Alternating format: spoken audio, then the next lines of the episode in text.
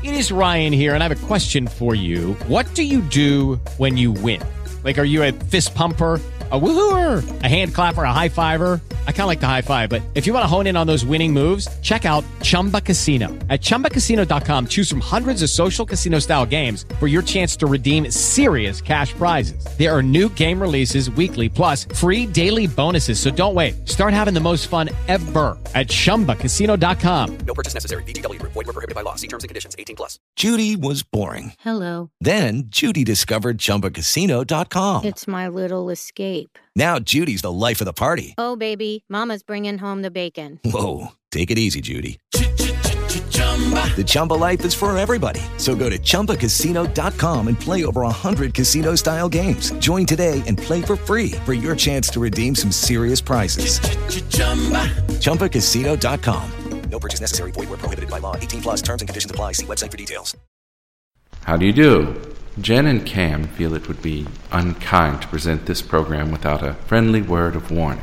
We are about to unfold our True Crime Podcast, a podcast of lifelong friends who seek to examine crimes which were committed without reckoning upon God. The discussion will be frank, and the subject matter will be of a grim and violent nature. I think it will thrill you. It might even horrify you. So, if there are young children listening, or if you feel unwilling to subject your nerves to such a strain, now is your chance to, well, we've warned you.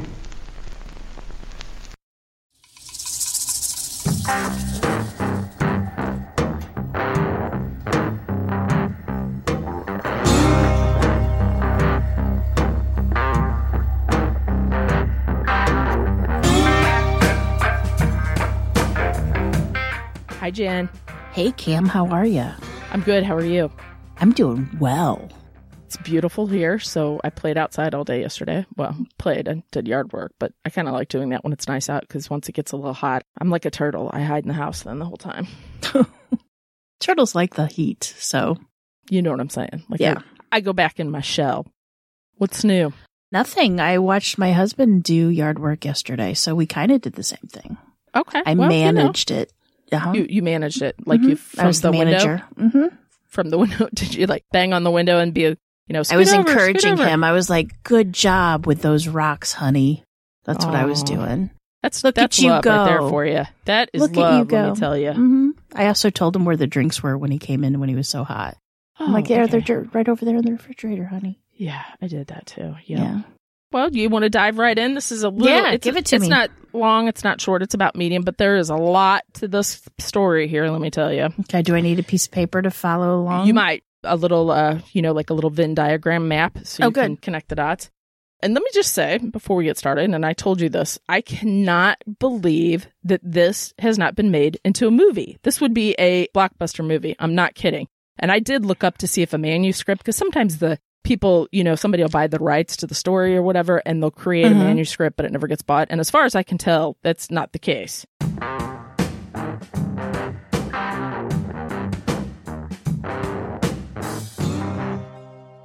So, you know, Jen, there's a saying, it's the quiet ones you have to look out for. And that saying could not apply more to this case. Let me tell you. So the beginning of the end started on May twenty-ninth, nineteen eighty-six. Los Angeles police were trying to bust a ring of thieves who were stealing yachts and then selling them. Now, the way that they would do this is they would go, and I'm sure this has happened all over. I've never heard of it, but then again, I don't run around with people that have yachts. They would go steal a yacht, then strip it, change the name, drop fake papers, and then sell the stolen yacht to some unsuspecting person. The detectives had received information that a yacht by the name of La Vita was stolen and was going to be docking nearby at Marina Bay Yacht Harbor in Richmond. Now that's just north of San Francisco for you Californians out there. Detectives were waiting for this yacht to pull in, and when it did, they wanted to have a little chat with the crew, in particular, a man by the name of Robert Denzel Kuhns, who they believed was involved in this whole theft ring. As the yacht pulled in, a man jumped out to tie up the boat, and the man was not Robert Kuhns, but another man by the name of William Leisure, an L A P D officer. That's right, a police officer with the L A P D. So detectives were shocked to find that one of their very own was aboard a boat with this fella that they believed was stealing yachts. But Bill assured them that, you know, this was just a huge mistake. He doesn't know anything about any stolen yacht ring. He doesn't, you know, he's an L A P D officer, Jen. He's one of them. Right. Simple mistake. They take the men in for questioning. And William, we're going to call him Bill from here on out. Bill tells officers that Robert is his friend, and they've been friends for a while now. Robert simply asked Bill to help him for the day. Now, while Kuhns was a man with a bit of a past, mm-hmm, mm-hmm. Bill assured officers that they had it all wrong, and Bill knew nothing about what they were talking about, this theft ring thing, right? Total wrong person. Mm-hmm. Robert Kuhns was a paroled bank robber who became friends with Bill through Robert's sister, who was a city prosecutor. How this ties in, and like I told you, there's a ton of people in this. Bill's wife is also a Los Angeles city prosecutor, and the four of them had become fast friends. Bill and Robert would often enjoy boating and diving, as well as take vacations together to do these activities. Bill had even been a reference for Robert with his parole officer. Looks pretty good when a police officer vouches for you. Kuhns made a pretty good amount of money working at various marinas by taking care of yachts, as well as working as a captain for the rich people who owned yachts, but didn't really know how to operate them. I love that fact. Bill would tag along often and help Robert occasionally when he had a day off or just wanted to get out for a bit. Bill Leisure was a cop that tended to fly under the radar. Bill had been a Marine stationed at Camp Pendleton and had a tour of duty in Vietnam. When Bill was honorably discharged in nineteen seventy, he decided to join the force. He was well liked by his fellow officers and was described as a bit passive and shy, which is unlike most police officers on the force. Often officers give each other nicknames, and Bill, due to his timid manner, was dubbed Mild Bill. That's a terrible nickname. Mild, well, it wouldn't Camille. Be one that I'd like. I mean, I it could be get worse, it though. It's a it's a play on Wild Bill. It is. It is. But, yes, it is. Um, but the opposite. Officer Bill had never fired his gun while on duty, and his personnel file was full of letters from citizens he had helped while on the job. Perhaps he was a really nice, or maybe just a little bit lazy, but he would often just talk to the person he pulled over and let them go with a warning, especially if it was a pretty young lady. Oh, okay, that's creepy, but... Mm-hmm, mm-hmm, mm-hmm. Bill had been married since nineteen seventy-four to Betsy, a prosecutor with the L A City Attorney's Office. Almost opposite of Bill, Betsy was a tough, smart lawyer who didn't mess around. Now, for the most part, Bill was usually quiet about his home life. However, a few of the policemen often wondered how a cop could afford all the nice things that Bill and Betsy have. Uh-oh. They had a really nice house, large swimming pool. They also had a rental home near Sun Valley, which is the skiing area, mm-hmm. a condo in Long Beach, and that was right on the marina. Now, we all know police officers do not make that much money. City prosecutors, they probably do pretty well, but not. It's not a defense attorney kind of salary. eighteen-year-old Terry Chen met Bill on the side of the road, literally. Her car had broken down, and she flagged Bill down. Bill was more than happy to help and got her car working right away. Terry was excited, but the fix was not free. Bill wanted to take Terry on a date on his yacht. Terry was eighteen. She'd never had a boyfriend. She'd really never even been on a date. She was very young and nervous, but excited to go on a date with the nice police officer that helped her. A few days later, Terry met Bill at the marina, and Terry fell hard. Not on the dock either. Wink, wink. Like us, yeah. She was in love immediately, and Bill felt the same way. Everybody was really happy that Terry and Bill were together. They were so happy for them. Except for Bill's wife. I would think so. Yeah, he's yeah. already married. Here comes the secrets, Jen. The couple would often hang out together with their good friends, Art and Ann Smith, on the weekends, enjoying a nice meal or an afternoon of boating. Art was a businessman who actually did quite well for himself. So much so that Anne, his wife, didn't need to work. She was also about thirty years younger than him. But once in a while, Anne would assist or help out with her mother, who owned a Highland Park beauty salon. And Anne was a classic beauty, like us, Jen. And uh-huh. Art was proud to have her on his arm. I think she was thirty-seven and he was like sixty-seven, if I'm correct about that. Okay.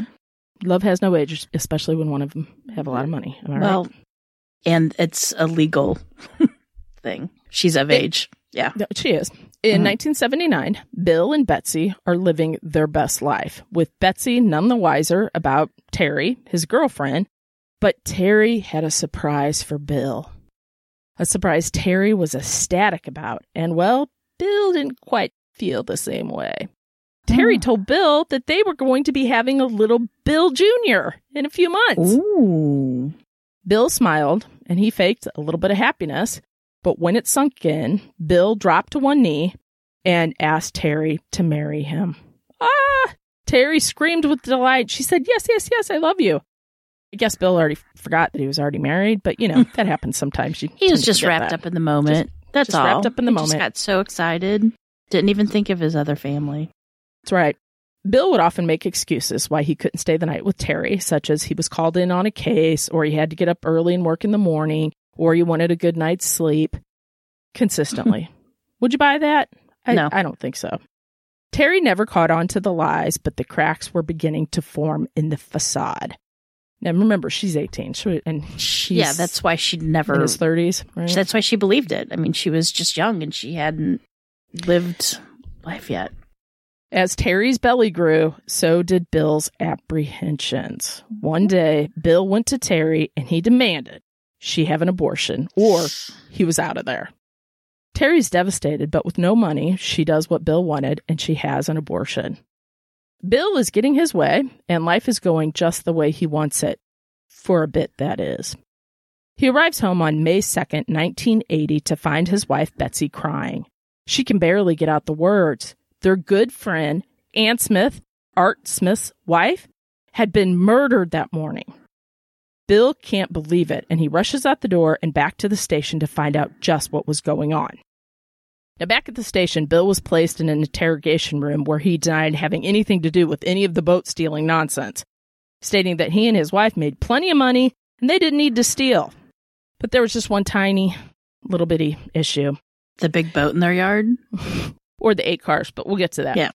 Bill had told police that Kuhns and another crew member by the name of Gino picked Bill up in Long Beach. Now, Gino was not so keen-o on the story, and he insisted that all three of them boarded the yacht together in San Diego. Now, this changes things because La Vita had been reported stolen from a marina in San Diego. Bill was saying he, you know, he got picked up in Long Beach, but he didn't. He got picked up in San Diego and stole the boat. See where this is going? We're rounding it uh-huh. up. So Gino is kind of like, that is not true. We got him in San Diego. All three of us. We didn't pull over in Long Beach and get him. This is just what the police need to hold Bill, and I guess for as long as they can, and do a little dive into Bill and all of his shenanigans. I mean, business dealings. Now, Bill had never been looked at by internal affairs, but that's about to change with the birth of the L A P D task force to take a good long look into Officer Bill Leisure. You with me so far? Mm-hmm. As the L A P D task force takes a look into Bill, police learn that Bill's yacht was purchased from none other than Robert Kuhns. That's right. See, you said he had a boat. He does have a boat, Jen, well, as a police officer. All the and, cool kids do, you know. Of course. And that boat had been reported as being stolen. Things aren't looking so good, and ship's about to hit the fan. uh-huh. I saw what you did there. Nice little pun, hun. Thanks. The task force head over to the home of Bill and Betsy, and they talk about a treasure of goodies. Now, there were the planes and the cars that were picked apart, looking as if they had exploded all over the backyard. Inside the large garage was a hoarder's paradise. I thought about you, Jen. Oh, and I wrote this. Or a place you would love to shop. See? Oh, yeah. Mm-hmm. Those are the best places. The hoarders there, are mm-hmm. the best for uh, estate sales. There were various items from fishing gear to artwork, and it had all been reported stolen from various stolen yachts. He even had the name board, you know, the one that goes on the back of the boat, of uh-huh. a stolen yacht hanging up proudly on the wall in his garage. Oh, his garage, well, good for by him. the way. was about an eight-car garage, eight-car holding garage. He liked so it was small. Small, very small, for a police officer. Mm. Mm. Officers also locate a car that had been reported stolen by its owner and even had the keys still in the ignition. Now, this is in the back of his house. Are you kidding me? It's a little odd there, Bill. It had been reported stolen by Ralph Gerard's wife. Make that, you ready? Officer Ralph Gerard, the partner of Bill Leisure. Did you see what happened there? Did mm-hmm. you get that? I did. I did. Little shady? I would think so. A little shady? Yeah. Did I also mention that Ralph was the co-owner of the stolen yacht with Bill being the other owner? Mm, oh. There's that too. So with this, Ralph Gerard was charged with receiving stolen property and filing false insurance claims. He would later be acquitted of the stolen property charges, but the insurance fraud charges stuck, and he was sentenced to five years probation and received a permanent vacation from the L A P D. As in, bye-bye, he was fired. Mm-hmm. Well, as he should be. Mm-mm-mm. Officers did not yet know that they had found what would become the single most important piece of evidence in the case, and one that would cause the case to take a turn no one saw coming or even suspected. A notebook with the name Dennis France. The notebook had explicit details of the boat business, and they hoped Dennis would be able to fill in the pieces on how it all worked. Investigators need to find Dennis France and see if he is involved in this yacht theft ring. And boy, does Dennis France have a story to tell. When they find him, officers set up a meeting with Dennis in August of nineteen eighty-six at a restaurant that Bill and Dennis would often have dinner. The idea was that police would imply that his name in the notebook alone would be enough to get him to spill the beans on the theft ring. Now, Dennis was no dummy, and he wanted to make sure if he squealed, he would receive immunity. Now, Dennis, you see, knew a lot about Bill Leisure, more than any other officers knew. He was scared of Bill and scared of what he would do to not only himself, but his family. He needed more than immunity. He needed protection. At this point, investigators are wondering why Dennis is being so cagey about the business, but Dennis will not provide anything without the assurance of immunity. Dennis asks them if, say, you know, he killed people, would he still get immunity? Because Dennis is like, I, I need this immunity. And he says, of course, he did not, but he just wanted to know, you know, if curious if that would still be the case if he got immunity. The police officers are kind of like, you're just being weird. So they go and they place a phone call to their boss seeking permission to give this guy immunity to squeal on Bill Leisure mm. about the theft ring. So they speak with Sergeant David Wiltrot, who told them to give Dennis whatever he wants. An interesting side note here is that Sergeant would take an early retirement due to the stress of this case. And I know you and I have talked about retirement in quotations. He quit early. Let's put it that way. Okay. You and I have talked about this on the show because if you commit a crime, you have to do it yourself. And if you're going to do it with people, well, how many uh-huh. times do we say this? Somebody's going to squeal. But the thing is, you have to be the first one in the door to rat yep. on your other people to get the best deal. Otherwise, keep, you're S O L. Yeah. That is correct. So keep that in mind with dear Dennis here. So investigators load Dennis France in a car and they take him to the office of the assistant district attorney assigned to the Special Investigations Division. This department is the one that's responsible for investigating and charging dirty police officers. Once more, France wanted to make sure he would not be held liable for what he was about to say. Once it was confirmed on paper and signed off on, police would come to realize they made the worst mistake that they could have in the case. Why is that? He's going to walk away, and you're going to see why. He's going to, like, what he did and why he shouldn't be walking away. Dennis Franz leaned back in his chair as the officers prepared to take notes on the details of the theft ring. Dennis lets out a sigh, and then he spoke. I killed two people for Bill Leisure, and I drove the car on a third hit. Oh, shit. That's he, a little bit. He yeah. was just promised immunity, and he killed three people. What? Whoa, he's no dummy. Well, he killed two, but he was, who's to say who did the third? Oh, yeah, we're going to find out here in a minute. Police officers and investigators, I'm sure they were like, what? Screech, tire screech. No, this is not at all what they were expecting to hear, and that's why they gave him immunity. They had planned to hear all about the theft ring, the money, how right. it worked, where they got their yachts. And instead, the case went from a theft ring to a murder case. Right. All while giving the murderer a pass. Get out of jail free card. He ain't no dummy, though.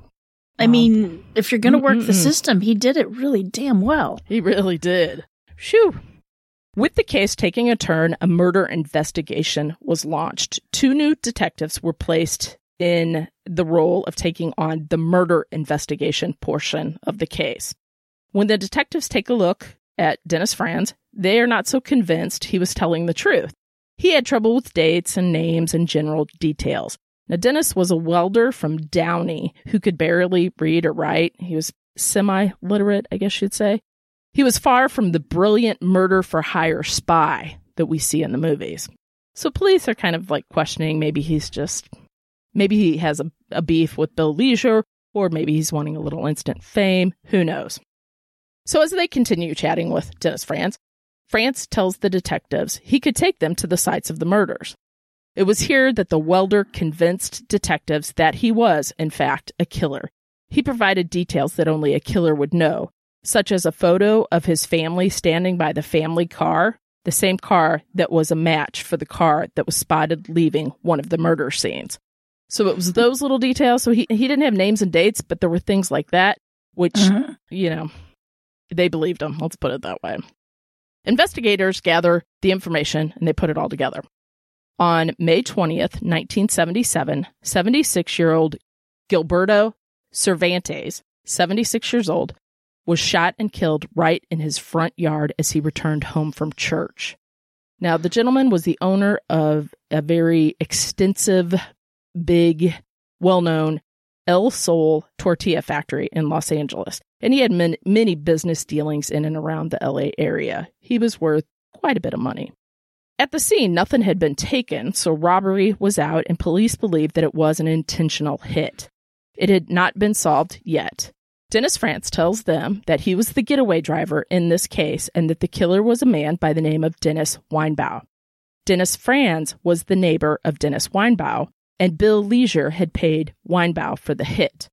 The person that ordered the hit, drumroll please, Cervantes' stepson and daughter-in-law, Antonio, or Tony, and Paulette de la Reyes, all because they wanted to control the tortilla factory.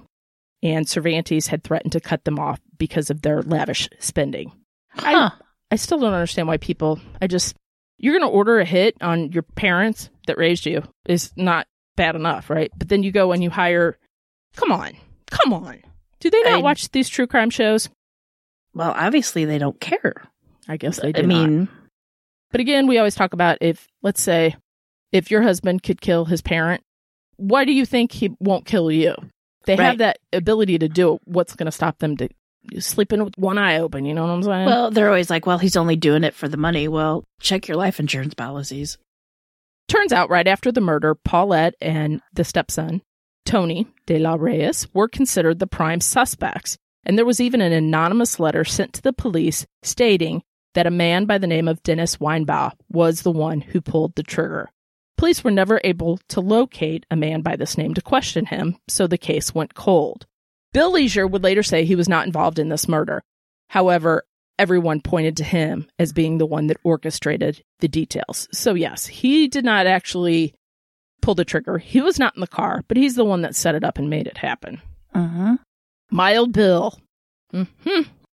Not as nice as he seems. As not. So, as I just said with you, and we talked about, you know, if your spouse is going to kill somebody, how maybe you do sleep with your eye open, and, and maybe little Tony should have done that, because guess what? It was around two a.m. when Tony de la Reyes was gunned down as he left a Sherman Oaks bar in nineteen eighty-one. Now, this is the same Tony that had inherited his father's estate worth over six hundred thousand dollars, which equals one point seven million dollars in today's world. It was Dennis France who pulled the trigger on this one while Bill Leisure drove.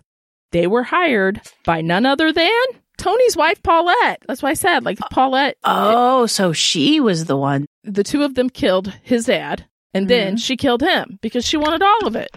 Yeah. She didn't want to share. Now, the third murder victim's name may sound a bit familiar, but police were struggling on this one because it had already been solved. Or so they thought.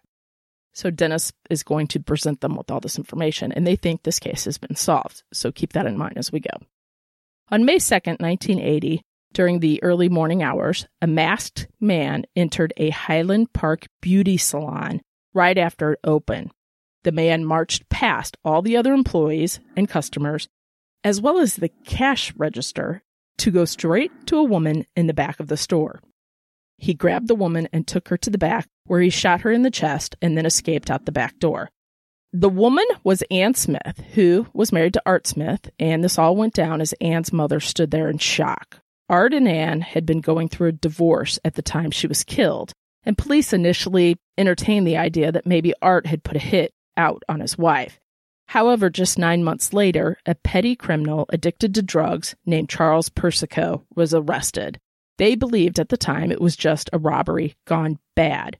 Police offered Charles a plea deal, and he would get out in about six years. He took it knowing it would be much better than possibly going away for life. So Charles Persico took a plea deal, said he killed Ann Smith, and he's in jail. Dennis France, however, is saying that is not the case. So police and investigators are thoroughly confused, I guess. I kind of am too, obviously. So they want to know if Persico actually did do this murder or if he was innocent. Is Dennis lying? So with all this information from Dennis France that he was the actual killer of Ann Smith, officers go to see where Bill was the day that Ann was killed. Now, it seems Bill had called in sick the day of Ann's murder. Hmm. Investigators knew that Persico had sat in prison for three years, so they worked to get him out. It would take a bit of time, but Persico would be exonerated. The backstory being here, he was on drugs. He couldn't really remember if he did it or not, but he knew that if he went to court and went to trial, he could, you know, he could face life right. in prison. He took the plea deal, okay? He was innocent. He did not do it, by the way. Detectives knew Bill Leisure was responsible for more than stealing a few boats, but they needed to get him on all of this, and they needed a plan. Enter Dennis France again. Police want him to work for them. They want him wired up, and they want to send him in to get Bill Leisure to talk, hopefully to confess. Now, first up is Dennis Winebaugh. Dennis France called him and tried to get him to confess, or at least describe some details, and he did not disappoint. They needed him to bring Bill into this mess. So Dennis France said that Bill Leisure paid for the hit on Cervantes, but Winebaugh counterdicted it. This is confusing. I'm telling you guys, stay with it, but just this is what happens when you put a whole mess of people in there. Obviously, this is not what police wanted. Dennis Winebaugh said something to the fact of Bill knows everything and knows nothing at all, basically meaning he would play dumb and it would be every person for himself. Please go to the next one, Art Smith. Dennis France calls Art and said he wanted to talk to him about the beauty shop. Now, maybe it's just me, but if I got a phone call like that, and knowing that maybe I was involved, let's pretend I'm involved, I'd be a little suspicious and play mm-hmm. dumb, right? I'd play so dumb, and I'm good at that. Well, half the time at that's first, not playing, but okay. That's what I'm mm-hmm. saying. At first, Art did play dumb, but then he basically told Dennis to shut up since they're on the phone, and that they should arrange an in-person meeting. Big shocker here. Art failed to show up for the meeting. Art may not have said it out loud, but what he didn't say told detectives all they needed to know. When you're on the phone from this guy saying, you know, let's talk about this murder of your wife, he should have kept playing dumb. Not, shut up, let's meet somewhere. Mm-hmm. That's totally not guilty. On the phone. I don't know what it is. And finally, it is Paulette's turn. And at first, she denies it. Now, she's the one that was in on having Cervantes killed and then Tony killed, her husband. At first, she denies it all, but then she finally admits to what she thought was a friend, that she asked Bill to kill her husband. She did add that she did not pay Bill, but Bill told her that he may come to her later on for a favor one day. And sounds like she would need to pay up. Yeah. So with lots to work with, they have one more person that they want to try to get on the wiretap, Bill's wife, Betsy. She did not give them any proof that she was involved in any of Bill's illegal activities. The only thing they found was that she lied about her Mercedes-Benz and claimed that she got it from her dying dad. Well, it turns out that her dying dad was actually friend Art Smith.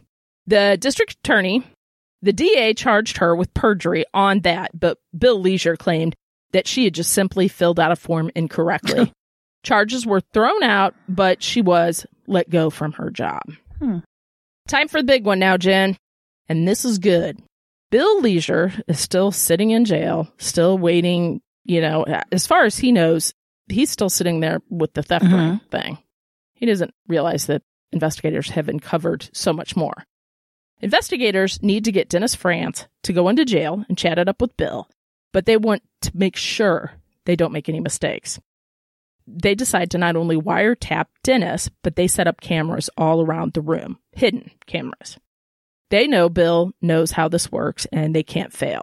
They already know that Bill would not say anything out loud because very well could be taped. What Bill didn't count on was the videotaping. And we're going to get to that Ooh. right now. Dennis France goes to the visiting center at the L A County Jail. At first, Bill and Dennis small talk, but then police notice that Bill is writing a note, but he's talking to Dennis at the same time. Thank goodness they have all the cam- cameras in there, so they zoom in on the notes as he's holding them up to the glass.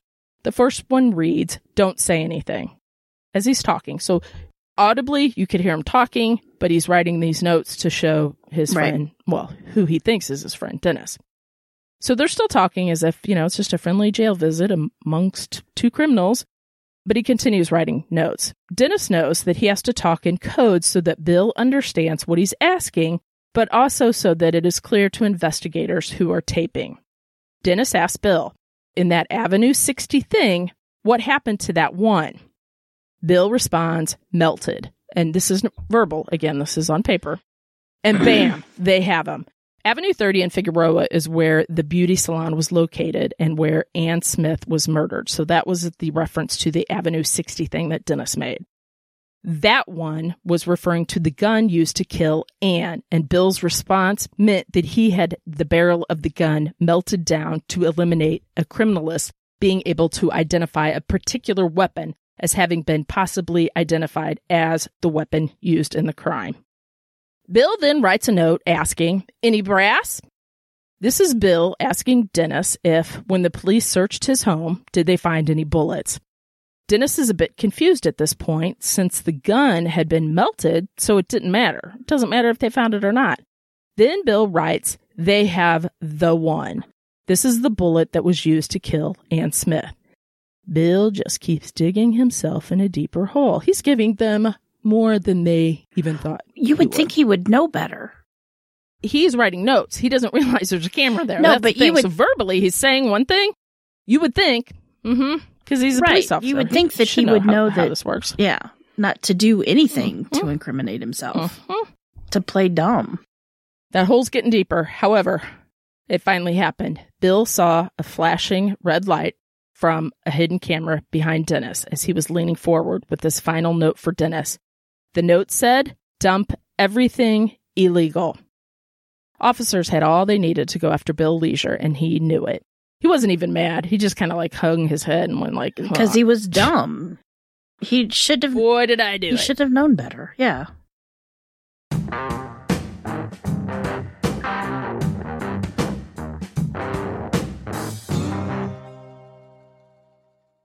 Lucky Land Casino, asking people, what's the weirdest place you've gotten lucky? Lucky? In line at the deli, I guess? Aha, in my dentist's office.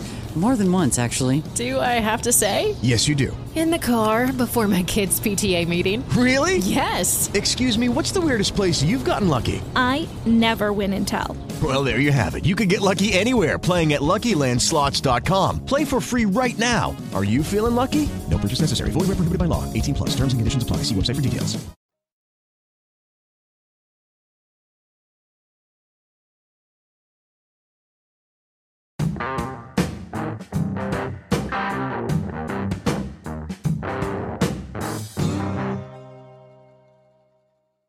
So for him, the gig was up, Jen. It was up. The heat was on.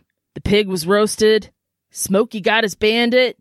The boy in blue is now the boy in blaze orange, or stripes, depending on How where you're from. How long did you work on all of those? I was giggling. It was stupid. I know. I was like, oh my God, that's funny. So murder charges were filed in May nineteen eighty-seven against William Leisure. The charges were only in the murders of Ann Smith and Antonio de la Reyes because there was insufficient evidence to charge him with Cervantes' death. Now, many who knew Mild Bill, they could not believe that he would be involved in any of this. And some, and I think one of them was his boss, even went on to say this, this is a gimmick. There's something not right. Like, he's doing an undercover job for somebody else and we don't know about it. Maybe the F B I. Really? I mean, they just could not believe that they, this little mild, meek guy did all this. He was the one that never even liked to write speeding tickets. The story of William Leisure was splashed all over the papers nationwide, and this is just how his adoring mistress Terry found out about Bill. And by find out, I mean everything. Not only his thieving ways, but the murder hits. Oh, and he's mm-hmm. married. This is how she found out. Can you believe it? I can, yeah. I mean, he's not going to tell her. So we all, that's right, we all know, Jen, hell hath no fury, mm-hmm. like woman scorn. She jumps on the phone and she calls the F B I and she's like, ooh, she's on fire. She gives them anything and everything they want, including all the bank records, which show more than just a few transactions between Kuhns and Bill Leisure. He made her get rid of Bill's- the pregnancy, so of course she's going to be angry. She still thought they were getting in, they were going to get married and then we're in love. I know. Love, Jen. Good for her. Bill's wife finds out about the mistress, and while she's not happy about it, she believes there is no way that Bill could have ever killed anybody. Maybe stolen a few yachts, maybe stolen a few cars, a few hearts, maybe stolen a few hearts, but not killed anybody. Mm-hmm. Finally, on April fifteenth, nineteen ninety-one, the trial begins. Now, at this point, you would think it would be a media circus with a cop-turned-killer. However, during this time in Los Angeles, something else was going on and was commanding all the attention. Now think about the date here for you. There was actually two high-profile cases. The first one, and this was terrible because this is a rabbit hole I went down and had to learn all about this. The first one was a case that they had dubbed the Dalton Street Police Vandalism Case. Hmm, okay, because I don't remember ever hearing that. But apparently during an August night in nineteen eighty-eight, ironically, eighty-eight police officers raided two apartment buildings located at thirty-ninth and Dalton in Los Angeles. Now, they're looking for drugs. Okay. Okay. That's, that's okay. what they do. Now, the, that's what they do. eighty-eight of them, though. The officers not only busted down doors, Jen, and broke windows, but they slashed furniture. They poured bleach all over the place and clothes and carpet and furniture. They ripped cabinets off the wall. They punched holes in the walls. They even destroyed family photos. They even emptied out the refrigerator. What? But the worst that they did, and this is why you can't buy intelligence, I'll tell you that, and you can't work for it either. They left little messages behind on the walls, as in graffiti, saying things like L A P D rules, among some other notes, right? Mm-hmm. The second thing that was going on, now this one we knew about. Were I they mean, kids? I mean, were these, like... No, they were police officers. Jesus. And they would like put like their badge number. I mean, just how old are you? They were getting sick of the gangs uh, hitting that well, area. Well, I get it. L A in the late come eighties. On. I mean, why would you tear up family photos and empty out the refrigerator? We're tired of the gangs, so we're going to write cops rule and put our badge number on things. That what does tear that up family do? Photos? It doesn't do anything. Well, it tells on themselves. Yeah, that's what it does. If you leave your badge number up there, obviously. Not good, boys and girls. Not good. The second thing that was going on, and this one we do know about, uh, had occurred only a month prior to the start of the trial, and that is the infamous Rodney King beating, and that took place on March thirteenth, so it was almost exactly a month before. Both of these cases took all the attention away from Killer Bill, which I'm just, I can't believe that, you know me, you know that I'm, I cannot believe I've, I've never heard of William Leisure. I really can't, just because, I don't know. I would think that this would have been a bigger, bigger case. case. Bill's attorneys were Richard Lasting, who, of course I had to look all this up, who is still alive, I do believe, and practicing in Santa Monica, and Michael White, who I believe has since passed away from leukemia. Yeah, because I go look them up and I want to find out if they're still out there. The team was quick to point out that the prosecution's only witnesses were all friends of Bill and were in on the scheme. So that kind of makes them not exactly trustworthy, uh-huh. which I got to kind of agree. With Dennis France being the only one to come out and say that Bill did these murders, they would need to rely on others to either agree or disagree with Dennis France. People like Dennis Winebaugh. Oh, wait. Seems like right before he was set to testify, Dennis died of a heart failure. For real? Or are we going to find out? For real. Oh, okay. No, he really okay, did. I was going to say, but did somebody make it look like it? He was the one that could have really right. put this all together. That's why him, I wondered know? if it really was heart failure. If it wasn't, you know. No. Well, I mean, according to this, it was. Air quotations. Heart mm-hmm. failure. Yeah, who knows? Failure. The next blow to the case was Art Smith. Art Smith previously had decided that he would testify against Bill Leisure, trying to kind of save himself, of course. Well, he steps up when it's his turn, and he decides he's not going to testify. He said with his appeal pending, he didn't want Chance messing it up. See, this guy's still hoping he's not going to be uh-huh. involved in any of this and get out of, you know, planning his wife's murder or hiring somebody to kill her.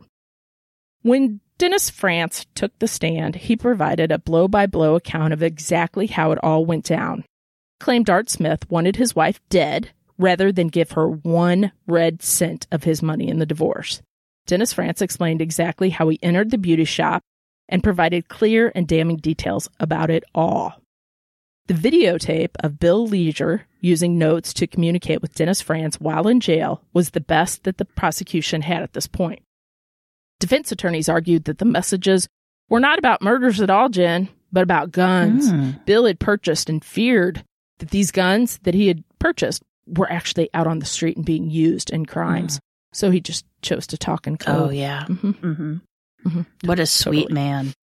The prosecution argued that if Bill Leisure was an innocent man with no knowledge of the murders, Bill would have never said those things, but instead, quote, "Those are the words of a guilty man. They are the words of a man who drove the getaway car into murders," end quote.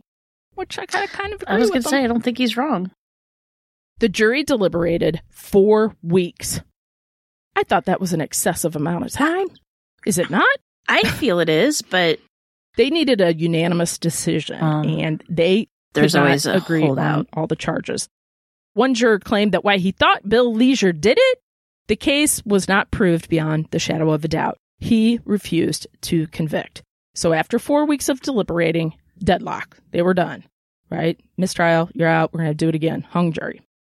Right before his second trial would begin, Bill takes a plea deal that would change the first-degree murder charge to second-degree murder and make all of the yacht theft charges disappear. And if they would do that, Bill Leisure would agree to plead no contest. What? Mm-hmm. Yeah. He just wants a lesser degree, whatever.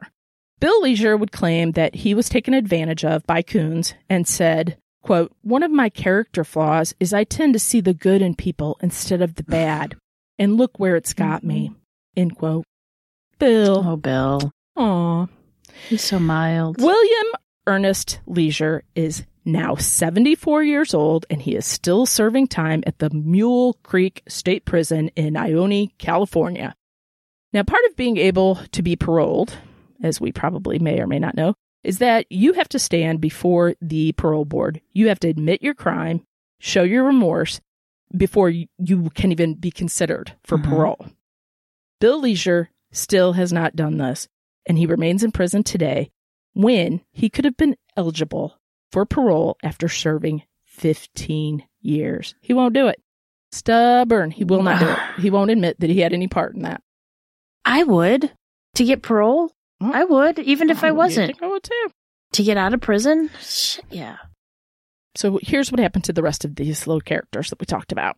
Dennis Winebaugh was charged with and eventually convicted for his part in the murder plot and was sentenced to life in prison. However, like I said, he had a heart attack and died before he could actually serve that time. Here comes the deal, Jen. Mm-hmm. Like they say, there's no honor among thieves, and so it's every person for themselves. Art Smith was charged with hiring someone to murder his wife and was sentenced to life in prison. He agreed to testify against Bill, like I said earlier, but changed his mind because he wanted to have a better deal for mm-hmm. himself. He should have just testified because he ended up getting life. Paulette de la Reyes agreed to testify as long as her charges were reduced to second-degree murder and solicitation to commit murder. After she testified, it was so weird, the second-degree murder charge was dismissed and she was sentenced to time served, which was, in the end, about two years, and she was freed.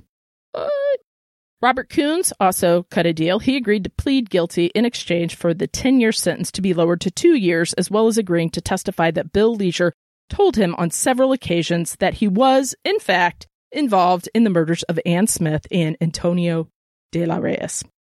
Dennis Franz walked away a free man and was not prosecuted in any of these crimes. And just like putting salt on a bitter wound, Jen, the police even had to give him all his guns back.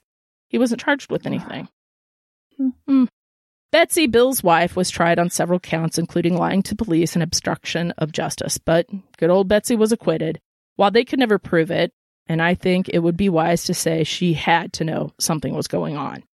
I would think so. Don't you? Oh, I do. Little Betsy, and you'll notice I didn't say her last name, because Betsy still practices law in California, and she even, uh, I think it was two thousand nine or two thousand twelve, represented a murder suspect. Hmm. I looked her up. Charles Persico, uh, the man that said the crack addict who took the plea deal and was serving time for the murder of Ann Smith, even though he didn't do it, was exonerated in the summer of nineteen ninety-two. Following the convictions of Bill Leisure and Art Smith, Persico was paid one hundred fifty thousand dollars by the city of Los Angeles in a settlement of a lawsuit against the L A P D for its handling of the case. Okay. Still three years of your life down mm-hmm. the drain, but okay. On September fourteenth, nineteen ninety-two, he was awarded four point eight million dollars in a federal civil rights case for his wrongful conviction. This amount would equal two thousand dollars for each of the one thousand six hundred fifty-nine days he spent in prison. However, no records have ever been located indicating that he ever received the money awarded to him. Thank you to the National Registry of Exonerations dot com. So he never got any money whatsoever, huh? I think he got the one hundred fifty. He didn't get the four point eight. That is the story of William Leisure. Now, is this a movie deal? Is this a movie? It is a what? movie. Can't you see I it? can see it totally. Like, Paulette is like, you know, rich wife of the, the bad boy that married the bad boy stepson that, that is the heir to the tortilla factory, you know, uh, dynasty, whatever. And I mean, this just has so many good characters in it. Dennis France, the barely literate welder who's like smart enough to make them sign papers so he is not responsible for the people he killed. Yeah, he's no dummy. Say what? Wow. Yeah, I did look up Charles Persico to see if I could find him. I could not find him. So Every time you know. say Persico, I think of Serpico. Serpico, so did mm-hmm. I. Mm-hmm. Yep, me too. Yep, me too, Jen. So that is the case. Wow, that's wild. Mm-hmm. There was a lot to it, and so I hope I did it justice, because there's a lot of people, you know, and um, this Bill, mild Bill. Mm-hmm. Unmild Bill. Meeky. Yeah, he was just, he looked like your nineteen seventies middle age or approaching middle age police officer. When you think of that, little thinning hair, little porn stash, little yeah mm-hmm. yes exactly exactly and the little cop sunglasses, but then also the regular cop glasses, the Dahmer glasses. Yeah, yeah yes Jeffrey yes, Dahmer yeah yeah Those are yes. coming back. My yes. daughter wanted to get some of those, and I'm like, you no they're not. Oh, I think they're cute. I think they're cute on kids. I really do. Yeah, but I, but I didn't want to look at Jeffrey Dahmer every time I looked at her, so Well, now that you gave it a name like that, now that's what I would yeah. think of, too. I mean, because that's what they look like to mm-hmm. me. That's the kind that Dahmer had. There is a, a really good book on mm-hmm. this, and it is called, and I did not read the book, I regret to tell you, but I did pull a few quotes from it, and it is Murderer with the Badge by Edward Humes, H U M E S. And, um, yeah, he just, I'm telling you, it's, I don't know, it's just... And, you know, he was smart that he flew, he did fly under the radar on purpose mm-hmm. because he couldn't be flashy. Interesting. Well, um, let's make it into a movie. Let's turn it. Who I'm, would I'm you cast? I'm serious. I cannot believe. Who oh would you gosh. cast? He's not unattractive, but he, like I said, he looks like that late thirties. Well, it's Hollywood, forties. So it's going to be, a, it doesn't matter um, who it is. It's going to be attractive, right? Leo. It's Hollywood. I, I told you I'd go with Leo. Leo DiCaprio. Okay. Mm-hmm. And the wife could be Betsy. She's the smart, no-nonsense prosecutor. I'm going to go Scarlett Johansson okay. or Blake Lively. But, but no, I'm going to go Scarlett because you need somebody with a little bit of a harder edge because she was a little bit stronger. And mm-hmm. then Terry, his cute little mistress. That has to be a little ingenue. Uh, Selena Gomez, maybe, you know. Dennis Franz. Oh, God. I, so Dennis many, Franz. So many good characters could play that guy, right? Because he's kind of like, you'd have to be a little bit, because I picture him as being a little portly, a little smarmy, you know, because he's mm-hmm. he's the welder, but he'll also, for a price, he'll take out your wife. Somebody like that. I'll have to think on it, I guess. But yeah, I, I honestly, I can't believe this isn't a movie because there's so many good characters in it, too, you know? Mm-hmm. Yeah. All right, that's it. Very that's interesting.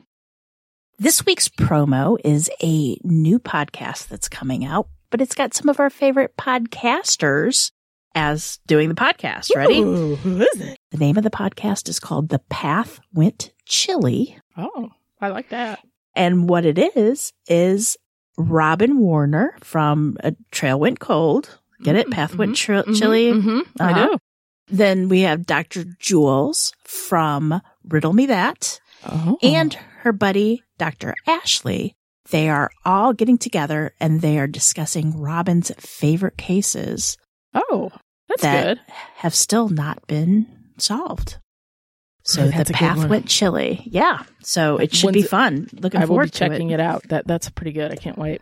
All right, Jen, remember till uh, we speak the next time, remember, lock your doors. And keep passing by those open windows. Uh, bye-bye. Love ya.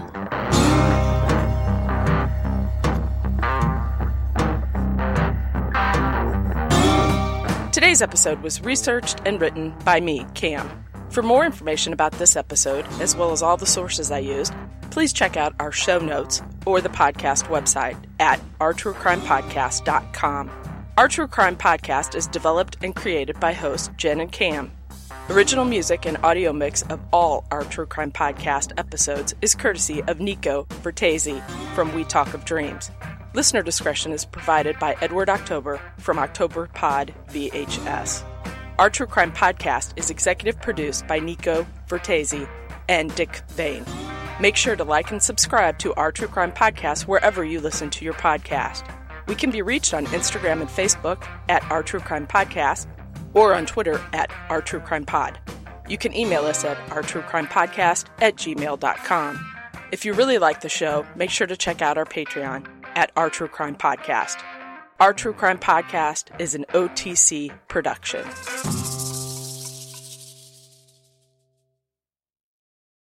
Hi, I'm Robin Warner from The Trail Went Cold. If you are unfamiliar with my other podcast, I often cover stories from the television show Unsolved Mysteries. For the past five years, you've heard me talk about these cases on my own, but now's your chance to hear me have in-depth discussions about them with other people. I want to welcome you to my new project, The Path Went Chilly, where I will be discussing in-depth with my two good friends and co-hosts cases that I've covered on The Trail Went Cold. Meet my co-hosts. First one up is Jewels. Hi, I'm Jewels from the podcast Riddle Me That True Crime. And I have a P H D in transpersonal counseling. I'm not a psychologist or a diagnostician, so don't get too excited. But I can't wait to analyze these cases with these two amazing humans. You've already met Robin, now meet Doctor Ashley Wellman. Hi, I'm Ashley. I have a P H D in criminology, law, and society, and I specialize in trauma victims and survivors. I've spent a great deal of time working with families left behind after homicides with a cold case unit based out of Florida. And I'm also a professor of criminology. I'm so excited to be chatting with two of my best friends about the cases that everyone can't seem to get enough of. We hope in doing so that we will have a clearer perspective of what may have transpired. Oftentimes, Ashley will be totally in the dark. Jules and I will be telling Ashley a story she may not know much about, so all of her reactions are genuine. We will be releasing on all major platforms April eighth. We hope you will join us as we attempt to heat up some ice-cold cases. The Path Went Chilly will be available every Thursday on all major podcast platforms. Nico, I almost died from a serial killer last night. In your dreams? No, Hayden left his window open all night long. So when I got up this morning, I was like, oh, it's cold in here. What is that? And I went over like by his door and his door was shut and you could just, you could hear the wind howling through his room and his, wa- his window's wide open. And you know, it's like two feet off the ground. If that, somebody could have just came in here and got me. No, they would have gotten him first and that might have been a relief. He, they're not here. That's the thing. Oh. Nobody's here. It was just me. Oh. That's why it's frightening. It is. But, you know. If he would have been here, then I, I, whatever. You know the point. All right. Uh, let's do a moment of silence for our friend Nico. And then we will get going, shall That we? Sounds bad, but yeah. Okay. What? Isn't that what you call a moment of, moment of zen? Moment of zen. Let's go that way, okay? Okay.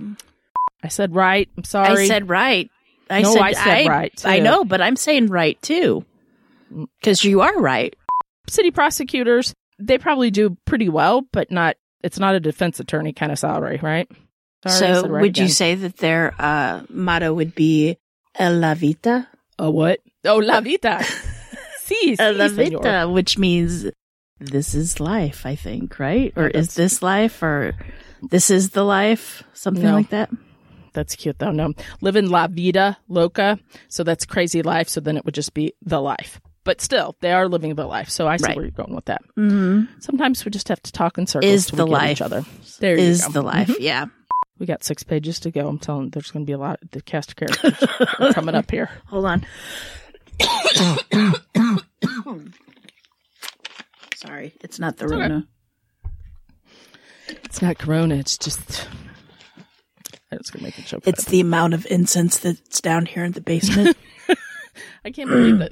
I should know that though. The kids are reverting back to the hippie days. I get it. Dennis France, like the actor Dennis France. France, like the country.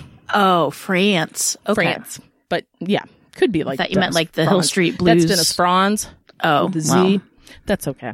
Isn't that ironic? Because I think the last episode we talked about Mark Paul Gosselaar, and I mentioned that he had worked with Dennis Franz on N Y P D oh. Blue, and here we are. A couple weeks, fast forward, here we are talking well, about that them again. Seven degrees of uh, Dennis Franz. That guy, yeah. Franz, oh Franz, whatever you want to. Tomato, tomatoes. Tomato. With the case taking a turn, a murder investigation was launched. Detectives Addison, Bud, Art. I know, right?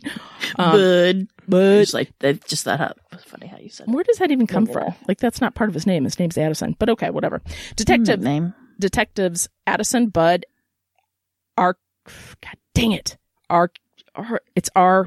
A R C E. How would you say that? Arse. Arse? No, it is arse, but it has a C. How do you say that? Oh, Arc. A R C S E. Arse. It's, it looks like arse. A R C. Are you sure you wrote it correctly? Uh, probably. Mm. Hold on. Let's see here. I'm gonna, I'm gonna take their names out of it. I'm just gonna say the detective. Oh boy. Sorry. Okay. Or not Goodfellas. Uh, never mind. I can't even think. The Godfather. Yeah. Thanks. I'm gonna make you an offer you can't refuse. Constituting both compens compen compensor. Good, good word. Compensor. Nope. Compensation. Comp. Nope. Compen. Oh my god, I can say it, but I can't look at it. Comp. Compens. Comp- We're gonna change it to Cop- compensation. Cop- Cop- Cop- Cop- chameleon. Compensatory. Nope. Compensatory. Compensatory. Compensatory. Yes, I can't say it. What is wrong with me? Compensatory. Is that right? Compensatory. Constituting both compens. Compensor. Oh my god. uh. Punitive damages as long as compensatory. Nope. Compen- compensatory. Compen- compensatory. There we go. Compensatory. I got it. God. Words are hard. On September fourth.